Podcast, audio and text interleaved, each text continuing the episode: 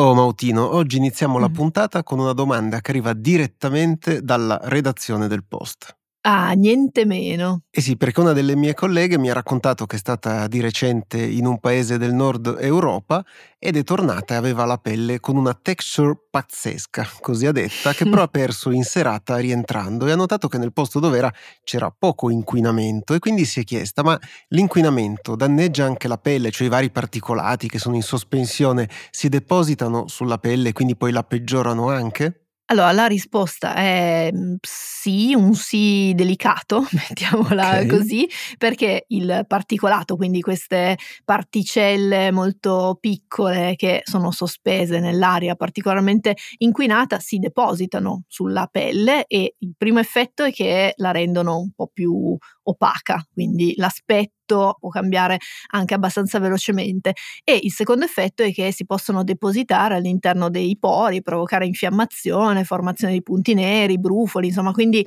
ci può essere anche un effetto secondario, diciamo che, che poi si vede sulla pelle. E oltre a scegliere città in cui vivere che siano meno inquinate, ci sono dei rimedi più semplici? Beh, per esempio lavarsi il viso, quindi rimuovendo questo particolato, una seconda strategia può essere quella di ricoprire la pelle con uno strato isolante. Adesso si trovano in commercio Mm. diversi prodotti venduti come anti-pollution, quindi anti-inquinamento. In realtà qualsiasi crema che abbia anche una componente isolante, quindi magari quelle pensate per, per i climi un po' più freddi, eccetera, di fatto sono anti-pollution perché inibiscono il deposito di queste particelle sulla pelle e all'interno dei pori. Beh, a questo punto forse dovresti aprire uno sportello di consulenze direttamente Eh. nella redazione del Post. Intanto oggi parliamo di pidocchi e genetica umana, della Terra in ritardo e di borse spaziali perdute. Io sono Emanuele Megnetti. E io sono Beatrice Mautino e questo podcast del Post si chiama Ci vuole una scienza.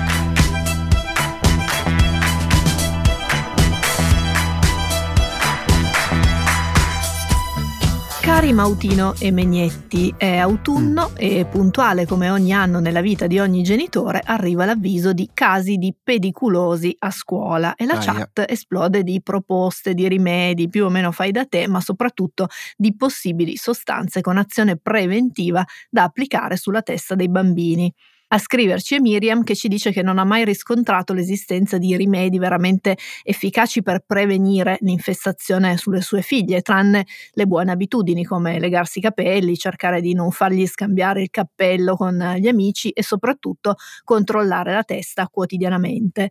Cosa dice la scienza? ci chiede Miriam. Esistono davvero sostanze preventive o possiamo lasciare in pace i nostri figli senza spalmare loro intrugli puzzolenti sulla testa e senza rischiare di farci spillare soldi da spacciatori di miracoli? E un'altra ascoltatrice, Veronica, ci ha anche chiesto, e la citiamo sempre testualmente, guardando gli ingredienti degli shampoo di cui mi fido, mi sono accorta della presenza di piretroidi e qui ha aggiunto diversi punti esclamativi. Ma non sono nocivi e tossici e cancerogeni? Veronica ci dice anche che il suo lavoro prevede di ricercare queste sostanze negli alimenti e quindi non è mai contenta, ovviamente, quando li trova. Ci aveva scritto anche Michele dicendoci che ci stava ascoltando proprio mentre faceva una lavatrice per debellare un'infestazione nei suoi figli. Insomma, i pidocchi sono un tema bello caldo tra i genitori e nelle famigerate chat di classe e quindi, visto che siamo anche un podcast di servizio, abbiamo deciso di parlarne. E l'occasione scientifica è arrivata da uno studio che è stato pubblicato nei giorni scorsi sulla rivista PLOS ONE, nella quale è venuto fuori che i pidocchi alla fine sono anche molto utili. Aspetta però, utili a chi? Eh sì, diciamo utili a chi studia l'evoluzione della nostra specie, però anche in questo caso, come sempre, andiamo con ordine, quindi partiamo dai pidocchi, perché quando parliamo di pidocchi parliamo di insetti parassiti che hanno delle dimensioni comprese tra il millimetro e i 3 millimetri. Ogni femmina depone fino a 300 uova, chiamate lendini, che rimangono poi attaccate alla base dei capelli grazie a una specie di colla che è prodotta dai pidocchi stessi. La scusa avviene poi tra i 7 e i 15 giorni dalla deposizione di queste uova ed è importante conoscere tempi e dinamiche perché il trattamento viene effettuato sui pidocchi adulti ma deve poi anche essere ripetuto a distanza di una settimana per uccidere anche i nuovi nati. Gli insetti adulti si muovono lungo i capelli usando degli uncini che hanno nelle zampe e si nutrono del nostro sangue, anzi soprattutto del sangue dei bambini, perché per quanto possano infestare qualsiasi testa, hanno una predisposizione per quelle dei bambini per motivi legati alla differente composizione del sebo, cioè di quel liquido oleoso che viene rilasciato dalle ghiandole appunto sebacee associate a peli e capelli sono dei parassiti che hanno bisogno di noi per poter sopravvivere, quindi senza un ospite umano resistono bah, un giorno più o meno o poco più. Questa è una buona notizia perché significa che è sufficiente una breve quarantena dei vestiti o degli altri oggetti di tessuto come i peluche. Io, Megnetti, mi ricordo di quando il mio Bobby, che ormai chi ci ascolta ha imparato a conoscere, è stato mandato in quarantena in un sacco della spazzatura perché ecco. mia sorella si era presa i pidocchi e poi li aveva attaccati anche a me. Comunque, la cattiva notizia invece è che questi pidocchi sono molto bravi a passare da una testa all'altra e a diffondersi quindi in poco tempo, come sa bene chi ha dei figli all'asilo o a scuola. E questa caratteristica è tornata molto utile al gruppo di ricerca che ha pubblicato lo studio di cui vorremmo parlarvi oggi, prima poi di arrivare anche alle questioni pratiche su come liberarsi di questi insetti, perché il fatto che i pidocchi siano così legati a noi esseri umani e che siano in grado di saltare da uno all'altro come se fossero degli autostoppisti, beh, li rende particolarmente utili per capire poi la nostra storia. Sappiamo per esempio che i pidocchi hanno iniziato a convivere con i mammiferi tantissimo tempo fa, lo fanno da circa 90 milioni di anni, e con i primati formati da almeno 25 milioni di anni, quindi possiamo dire che sono con noi da sempre. E come vi abbiamo raccontato diverse altre volte, i paleoantropologi usano diversi strumenti per capire come vivevano i nostri antenati, che cosa mangiavano, come si comportavano e chi era imparentato con chi. Ci sono delle teorie che sono anche molto solide sulle grandi migrazioni ricostruite grazie allo studio di ossa, fossili e resti di oggetti, però non tutto si riesce a fare studiando direttamente la nostra specie e di conseguenza lo studio di una specie che ha vissuto a stretto contatto con noi può darci un aiuto a ricostruire alcuni passaggi più fini, possiamo dire così, della nostra evoluzione. E a questo proposito un gruppo di ricerca dell'Università della Florida ha raccolto 274 pidocchi moderni in 25 località nel mondo e ne ha analizzato il DNA, sia quello contenuto nel nucleo sia quello contenuto nei mitocondri che, come abbiamo già visto in alcune puntate precedenti, si tramanda solo per via materna. Le ricercatrici e i ricercatori si sono trovati di fronte a tre gruppi distinti di pidocchi, uno presente in Africa, in Asia e nelle Americhe, un altro invece specifico per l'Europa e le Americhe, quindi non presente in Africa e in Asia, il terzo gruppo era un ibrido dei due precedenti, presente solo in una minoranza dei campioni, il 12%, e solo nelle Americhe. Quindi in Europa ne abbiamo un tipo, in Asia e in Africa ne abbiamo un altro, mentre nelle Americhe ci sono tutti e due più un incrocio fra questi due gruppi. E l'ipotesi dei ricercatori era quindi che i pidocchi asiatici ed europei fossero arrivati nel continente americano in periodi diversi e si fossero poi a un certo punto incontrati, almeno in una piccola parte.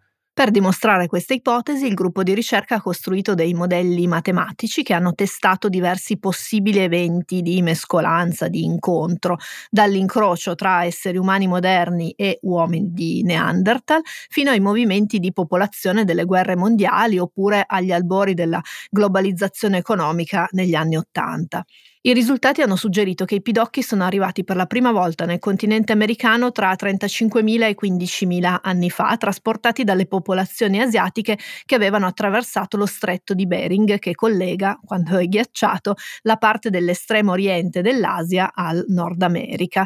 Questa scoperta ha confermato l'ipotesi, che comunque era già molto solida, della conquista del continente americano da parte delle popolazioni asiatiche, dando però qualche elemento in più per stabilire il periodo specifico in cui avvenne questo passaggio. L'altra scoperta poi è molto più recente ed è riferita a 500 anni fa, quando i nuovi pidocchi, portati dai colonizzatori europei, si sono incrociati con quelli asiatico-americani, dando origine a quel nuovo gruppo ibrido di cui parlavamo prima. E quindi grazie a questi autostoppisti dei capelli adesso sappiamo qualcosa in più del nostro passato. Però veniamo anche alle questioni pratiche, rispondiamo alle richieste di Miriam, Veronica e delle tante altre persone che ci hanno scritto per chiederci chiarimenti e spiegazioni. E qui certo se ci fosse magari anche un libro che racconta qualcosa sui pidocchi, magari anche sui rimedi, su come si può fare che abbia dei bei disegnini, Mautino ti viene in mente qualcosa? Megnetti, ogni volta facciamo la stessa gag.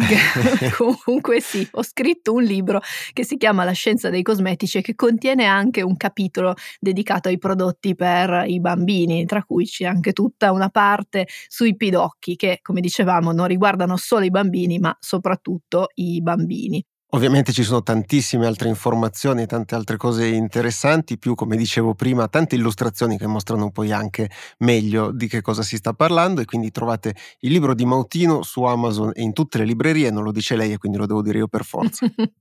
Grazie, riassumiamo però insomma anche qui in questo podcast le informazioni principali. E partiamo dicendo che le infestazioni da pidocchi hanno poco a che fare con l'igiene personale o con lo stato di pulizia degli ambienti casalinghi. E questa è una frase che vi abbiamo letto dal portale Epicentro dell'Istituto Superiore di Sanità proprio nella pagina dedicata alla pediculosi, cioè all'infestazione da pidocchi.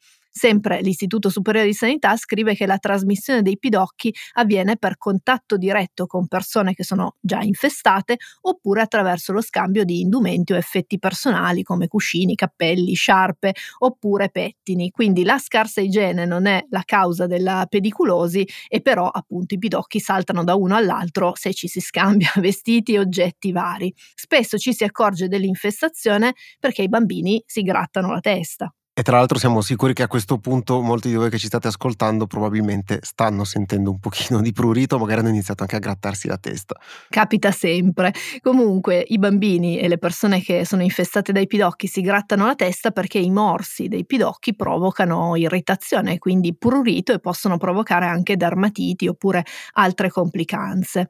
La conferma dell'infestazione può arrivare o dall'individuazione dell'insetto adulto, a volte insomma si vedono che camminano sulla testa, oppure più spesso dalla presenza delle lendini che rimangono attaccate ai capelli e ne seguono la crescita.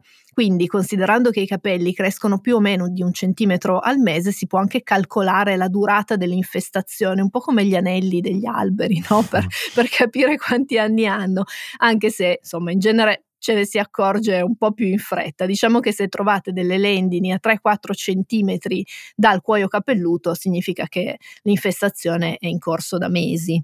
Ecco, quindi attenzione. E per quanto riguarda la prevenzione, come ci avevate anche chiesto a ci vuole una scienza chiocciolalpost.it, in commercio esistono effettivamente dei prodotti che sono promossi come preventivi, però in realtà non c'è modo di prevenire l'invasione di pinocchi se non riducendo le possibilità di contatto, quindi come vedevamo anche prima, non scambiandosi vestiti, pettini e quant'altro.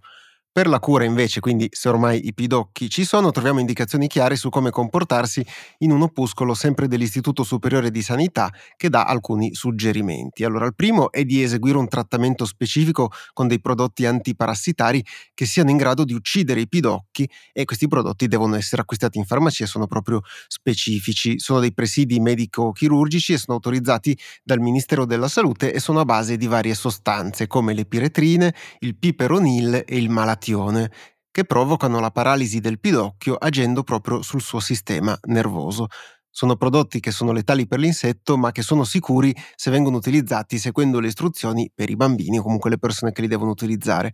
Esistono in commercio anche degli shampoo a base di oli vegetali come l'olio di Neem, che viene spesso citato, che può avere una buona efficacia nei confronti dei pidocchi. Tu Megnetti dicevi che la prima strategia è quella del trattamento con gli antiparassitari, la seconda, ed è indispensabile, è quella di cercare di sfilare tutte le uova rimaste attaccate ai capelli e questo lo si può fare o manualmente, quindi staccandole una per una, oppure oh. utilizzando uno di quei pettini che vengono venduti in farmacia proprio appositamente per i pidocchi e che sono caratterizzati dall'avere dei denti molto fitti e si pettina ciocca per ciocca partendo dalla radice cercando di insomma tirare via tutte le lendini che sono lì attaccate.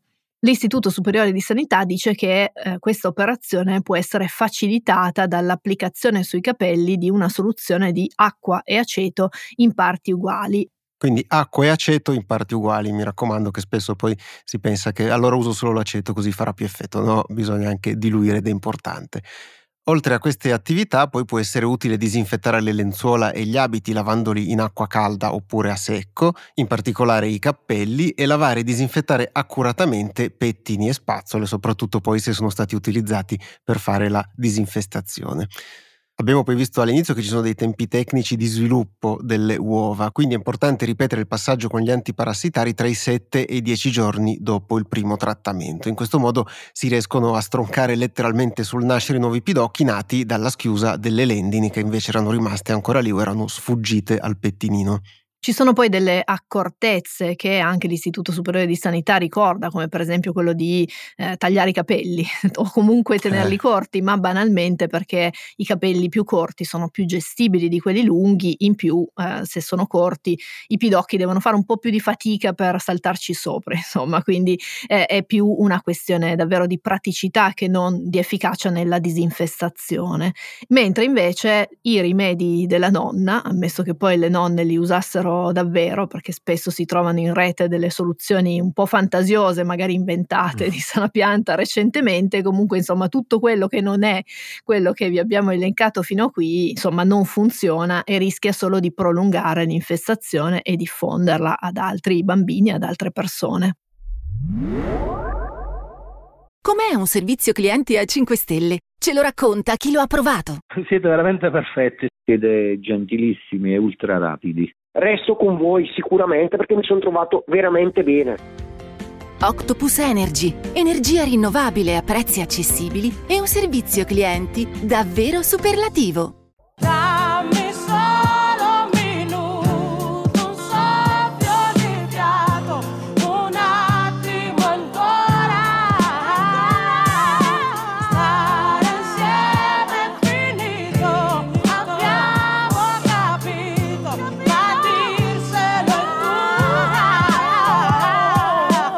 Dopo un inizio così non possiamo fare altro che parlare di tempo, è inevitabile. Eh, eh sì, più precisamente del minuto intercalare che... Aspetta, aspetta, aspetta, sì. come minuto? Era il secondo intercalare. No, no, che secondo? Adesso si parla di minuto, cioè è una proposta che sarà discussa a breve per risolvere un problema che ci portiamo avanti da mm, tempo. Eh e che riguarda il disallineamento del tempo basato sui movimenti della Terra invece quello più regolare degli orologi atomici. Per capire dove sta il problema dobbiamo come sempre partire dall'inizio e qua l'inizio è molto lontano nel tempo appunto. Per moltissimo tempo l'alternanza tra il giorno o per meglio dire il di e la notte è stato il principale punto di riferimento per misurare approssimativamente il passare del tempo. Sapevamo che a un certo punto il Sole sarebbe sorto all'orizzonte e che poi sarebbe tramontato, con una durata del dia e della notte che variava a seconda delle stagioni, soprattutto alle latitudini come la nostra. In seguito avremmo scoperto che quella scansione era data dalla rotazione della Terra su se stessa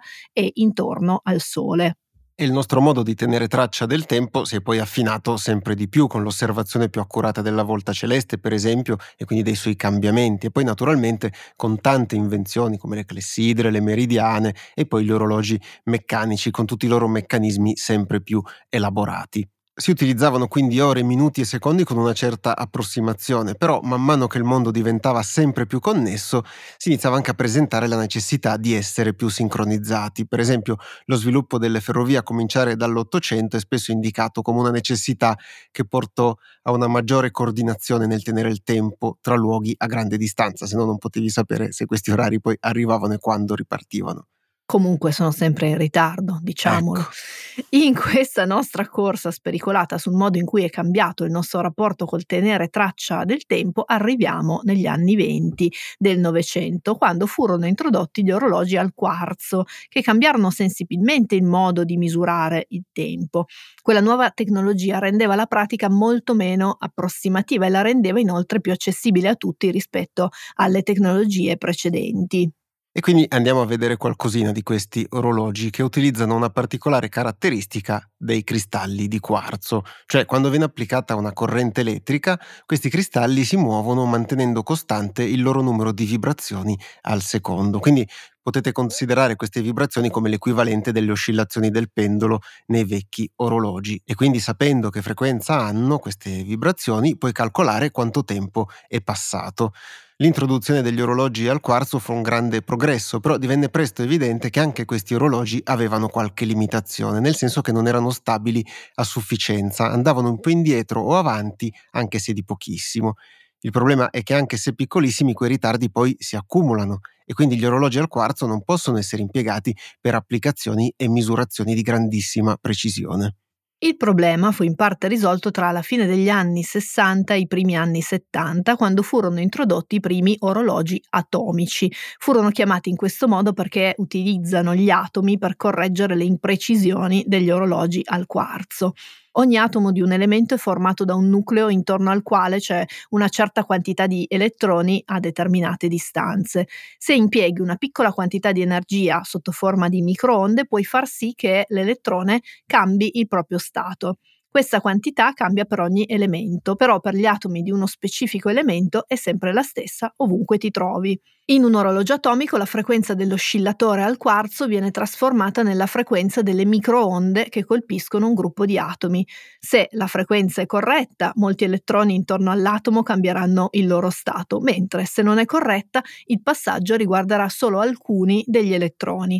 Visto che conosciamo la giusta frequenza per ottenere il passaggio di tutti, possiamo quindi calcolare quanto sia l'errore dell'oscillatore al quarzo e lo possiamo anche correggere. Come avrete intuito è lievemente complicato da visualizzare, ma, raccontato ma no, a parole. Ma no, è facilissimo. No? Ecco. Eh. Quindi vi consigliamo di andare a leggere l'articolo Arriva il nuovo vecchio secondo sul post per approfondire e troverete il link anche nella descrizione dell'episodio. Quello comunque che ci interessa per quello che vi vogliamo raccontare oggi è che gli orologi atomici sono diventati sempre più accurati e preziosissimi per tantissime applicazioni, per esempio le telecomunicazioni o per i sistemi di posizionamento satellitare satellitare dove devi sapere con estrema precisione che ora è.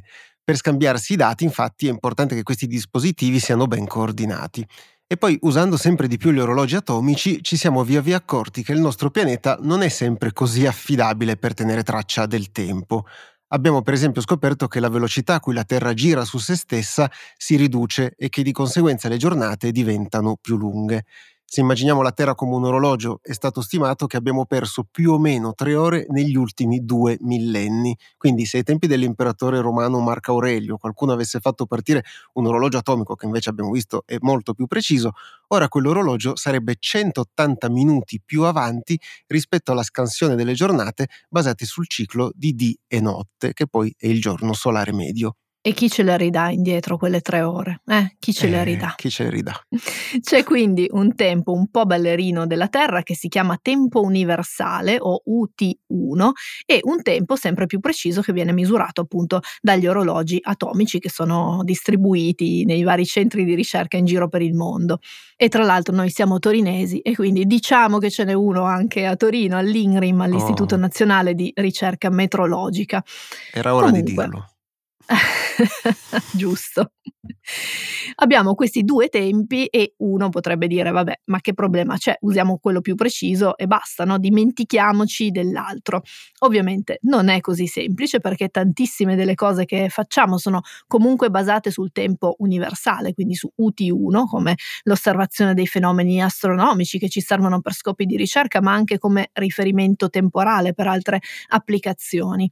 Se usassimo solo il tempo degli orologi atomici finiremmo per anticipare il tempo universale sempre di più e il concetto stesso di giorno solare assumerebbe un altro significato. Insomma, non tornerebbero più un sacco di cose e quindi li teniamo entrambi? Eh no, per risolvere il problema, o se vogliamo essere onesti, metterci una pezza, come dicono gli scienziati, nel 1972 si decise di introdurre il concetto di secondo intercalare per riallineare le due misurazioni del tempo.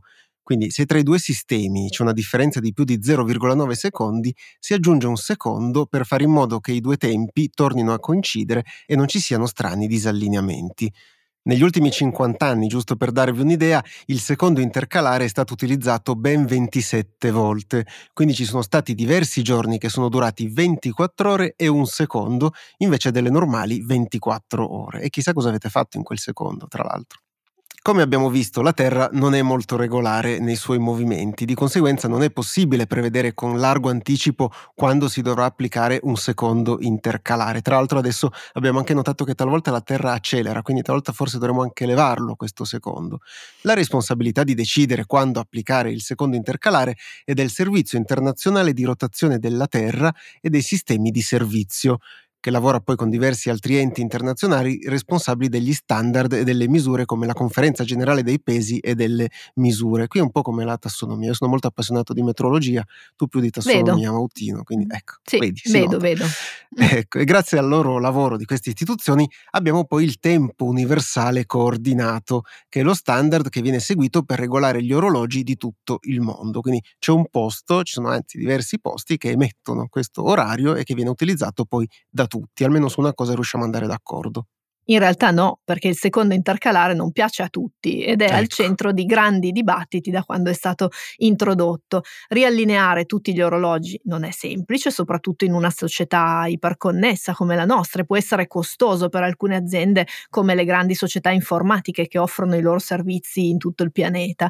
Un errore nell'aggiornamento dei loro orologi può causare grandi disservizi, come era successo per esempio nel 2015 a Instagram, Netflix, Amazon e Apple. Nel novembre del 2022 la Conferenza generale dei pesi e delle misure aveva annunciato che dal 2035 il tempo universale astronomico basato sui movimenti della Terra si potrà discostare di più di un secondo dal tempo segnato dagli orologi atomici. Sembrava che la decisione avesse risolto, perlomeno reso un po' meno pressante il problema, ma in realtà nei mesi seguenti furono espresse preoccupazioni e obiezioni riaprendo la discussione, soprattutto su che cosa fare da qui al 2035 e se ne discuterà anche a Dubai a partire dal prossimo 20 novembre durante la conferenza mondiale della radiocomunicazione che Megnetti seguirà proprio secondo per Ah sì, secondo certo. e questa conferenza ha tra gli argomenti del proprio programma anche un'analisi dei costi-benefici e l'eventuale abolizione di questo secondo intercalare. Oh, e dopo tutto questo bello spiegone arriviamo infine al minuto intercalare da cui eravamo partiti. Judah Levine del National Institute of Standards and Technology degli Stati Uniti, che ha una riconosciuta autorità nel settore della misurazione del tempo, ha fatto una sua proposta e ci ha detto scegliamo un giorno e facciamolo durare 24 ore e un minuto in modo da comprendere in un'unica volta i secondi che si dovrebbero aggiungere nel corso di alcuni decenni. Ci sarebbe quindi un disallineamento che però sarebbe noto perché ce l'abbiamo messo noi e che poi si colmerebbe da solo un pochino per volta. Levin dice che questa soluzione potrebbe aiutare tutti a rilassarsi un poco, visto che il problema del secondo intercalare è molto sentito ed è parte di una discussione ormai infinita e si cambia idea praticamente a ogni convegno. Accettare di avere volontariamente uno sfasamento così grande non piace però, strano, a tutti e alla conferenza di Dubai potrebbe trovare una forte opposizione da parte della Russia che in questi anni ha dimostrato di tenere molto al secondo intercalare. I motivi di questa passione dei russi per il secondo intercalare non sono chiarissimi, anche se si ipotizza che c'entrino alcuni problemi di sicurezza nazionale legati al funzionamento di GLONASS, che è il sistema satellitare globale di navigazione russo, che è un po' la controparte del GPS degli Stati Uniti e del sistema di posizionamento Galileo qui eh, dell'Europa. Per cambiare le cose serve un voto unanime e sembra improbabile che la proposta di Levin abbia qualche possibilità, anche perché deve essere prima formalizzata. Quindi di sicuro se ne discuterà informalmente, la questione poi riaffiorerà alle conferenze che saranno organizzate nei prossimi anni e che non richiedono delle approvazioni unanimi. In conclusione possiamo anche dire che Levin ha un po' di premura perché ormai è ultra ottantenne e dice che non sarà in circolazione per sempre. Al New York Times ha mostrato comunque che al di là degli standard, degli atomi e delle vibrazioni del quarzo, il tempo poi alla fine ha una componente che è strettamente umana, perché mi ha colpito molto, ha detto questa frase, ho 84 anni, poi ci ha pensato un po' e si è corretto, ha detto anzi no, ne ho 83, ma mia moglie ne ha 84 e tendo sempre a pensare che abbiamo la stessa età. Ma che tenero, Levin. Mautino, hai mai perso qualcosa? Beh, eh, l'amore più volte. No, ok, vabbè, pensavo a qualcosa di più semplice. Ma sì, quando si fa sera, quando tra i Ecco. capelli un po' d'argento li colora, Va bene, rischi di salutiamo, impazzire. Sì, va bene, va bene. Salutiamo anche Massimo Ranieri, però io intendevo qualcosa di più semplice, non so, il carichino del telefono Ah, nella stanza eh. d'albergo. Queste sì, cose. Sì, ho perso molti, molti, più carichini che amori, dai, mettiamola ecco, così. Bene, questa è una nota positiva, però possiamo anche dire che queste disavventure, quelle dei carichini, almeno possono succedere anche a 450 km di altitudine tra chi vive e lavora sulla Stazione Spaziale Internazionale, che possiamo anche dirlo è il più grande laboratorio che abbiamo eh, mai certo. costruito fuori dalla Terra. Ecco. Diciamolo, Megnetti, perché non lo diciamo mai. Comunque, lo scorso primo novembre le astronaute Jasmine Mogbeli e Laura O'Hara sono uscite dalla stazione per effettuare una di quelle attività extraveicolari che insomma sono sempre molto spettacolari da, da vedere, quelle che chiamiamo comunemente passeggiate spaziali nelle loro ingombranti tute, che sono essenziali per sopravvivere nell'ambiente spaziale, hanno usato diversi strumenti per quasi sette ore, durante le quali hanno effettuato dei lavori di manutenzione. Eh sì, quindi erano lì nel vuoto con la terra come sfondo, con un'immagine bellissima alla quale ci siamo forse un pochino abituati a forza di vedere fotografie e video di queste attività extraveicolari. Però magari la prossima volta che ne vedete una di quelle foto, provate a soffermarvi qualche istante, magari anche sui dettagli, a pensare che quelle persone sono a centinaia di chilometri di altitudine e fanno un giro completo intorno al pianeta ogni 90 minuti circa. Megnetti, Megnetti, Sì. torniamo alle astronaute. Ok, ok, scusa. Quando hanno finito le due astronaute sono rientrate nella stazione e però con loro non c'era più una cassetta degli attrezzi Eh. che avevano portato fuori per fare la manutenzione e l'hanno persa per sempre. Eh sì, lo ha confermato anche la NASA nel riepilogo dell'attività extraveicolare, dicendo che durante l'attività, e citiamo testualmente, una borsa è stata persa inavvertitamente e che non sarà recuperata. Infatti i tecnici hanno valutato la traiettoria della borsa e hanno concluso che non costituisce un rischio di collisione con la Stazione Spaziale Internazionale. La NASA non ha fornito tanti altri dettagli e quindi non sappiamo per esempio quali attrezzi contenesse la borsa. Sicuramente un carichino. Sappiamo però che questa borsa rimarrà in orbita per qualche mese in viaggio a una velocità di quasi 28.000 km orari. Col passare del tempo perderà quota fino a quando si disintegrerà nell'atmosfera terrestre senza costituire pericoli per noi. Sulla Stazione Spaziale Internazionale ci sono ovviamente degli strumenti di scorta e la borsa mancante potrà essere reinventariata con uno dei prossimi rifornimenti, quindi non mancheranno pinze, martelli, chiavi inglesi, qualsiasi altra cosa che da quel giorno lì ci gira sopra la testa. Anche se per breve tempo quindi la borsa si aggiungerà alla lunga lista dei detriti spaziali in orbita intorno al nostro pianeta. L'Agenzia Spaziale Europea ha stimato di recente che i detriti spaziali che sono tenuti sotto controllo sono più di 35.000, mentre avere una stima accurata di tutti i detriti, quindi anche di quelli più piccoli prodotti dalle attività umane, è pressoché impossibile. La loro presenza può essere un problema perché potrebbe causare collisioni con satelliti che a loro volta produrrebbero altri detriti e gli impatti potrebbero anche poi riguardare la Stazione Spaziale Internazionale con delle serie conseguenze anche per gli equipaggi. E tenendo sotto controllo le traiettorie di questi oggetti si possono in casi particolari modificare i livelli orbitari di satelliti, proprio per evitare che ci siano queste collisioni. In questi anni sono stati proposti poi vari sistemi per fare un po' di pulizia, però non ci sono ancora delle pratiche condivise e dei progetti di ampio respiro. Comunque Mautino dovremmo tornarci sopra perché è un argomento molto interessante. Va bene, dai, questa mi sembra che almeno è una buona causa. Comunque, Ecco. per concludere, a discolpa delle due astronaute, dobbiamo dire che non è la prima volta che qualcuno perde dei pezzi mentre fa una passeggiata spaziale. Era già successo nel 2008 durante un'altra attività di manutenzione intorno alla Stazione Spaziale Internazionale e nel 2006 l'astronauta Pierre Sellers aveva perso una spatola che aveva usato per sperimentare un nuovo sistema di riparazione dello scudo termico dello Space Shuttle. Si dice che sdrammatizzò con una battuta esilarante, che citiamo testualmente, peccato perché era il mio attrezzo preferito, però non ditelo alle altre spatole. Comunque Mautino, lo spazio ti tira fuori troppo sarcasmo. Tu non ce l'hai una spatola preferita? Allora, una spatola no, però un Eh. coltello preferito, una grattugia Ah, ok. preferita, o sì, diversi attrezzi in cucina Misurini anche.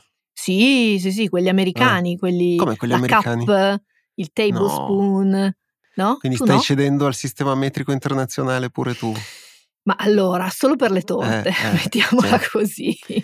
Finirà che vinceranno loro anche su questo. No, Megnetti, il grammo credo che avrà vita ancora lunga, ma se Eh sì. dovessero cambiare le cose vi terremo aggiornati nelle prossime puntate di Ci vuole una scienza che troverete come questa sulle principali piattaforme di ascolto e sulla app del Post. Se avete curiosità, suggerimenti e anche critiche potete scriverci a ci vuole una scienza chiocciolailpost.it. Questo episodio, come tutti gli altri, è reso possibile grazie alle persone che decidono di abbonarsi al post. Se volete fare la vostra parte potete andare su abbonati.ilpost.it. E come sempre ci sentiamo venerdì prossimo. Ciao! Ciao!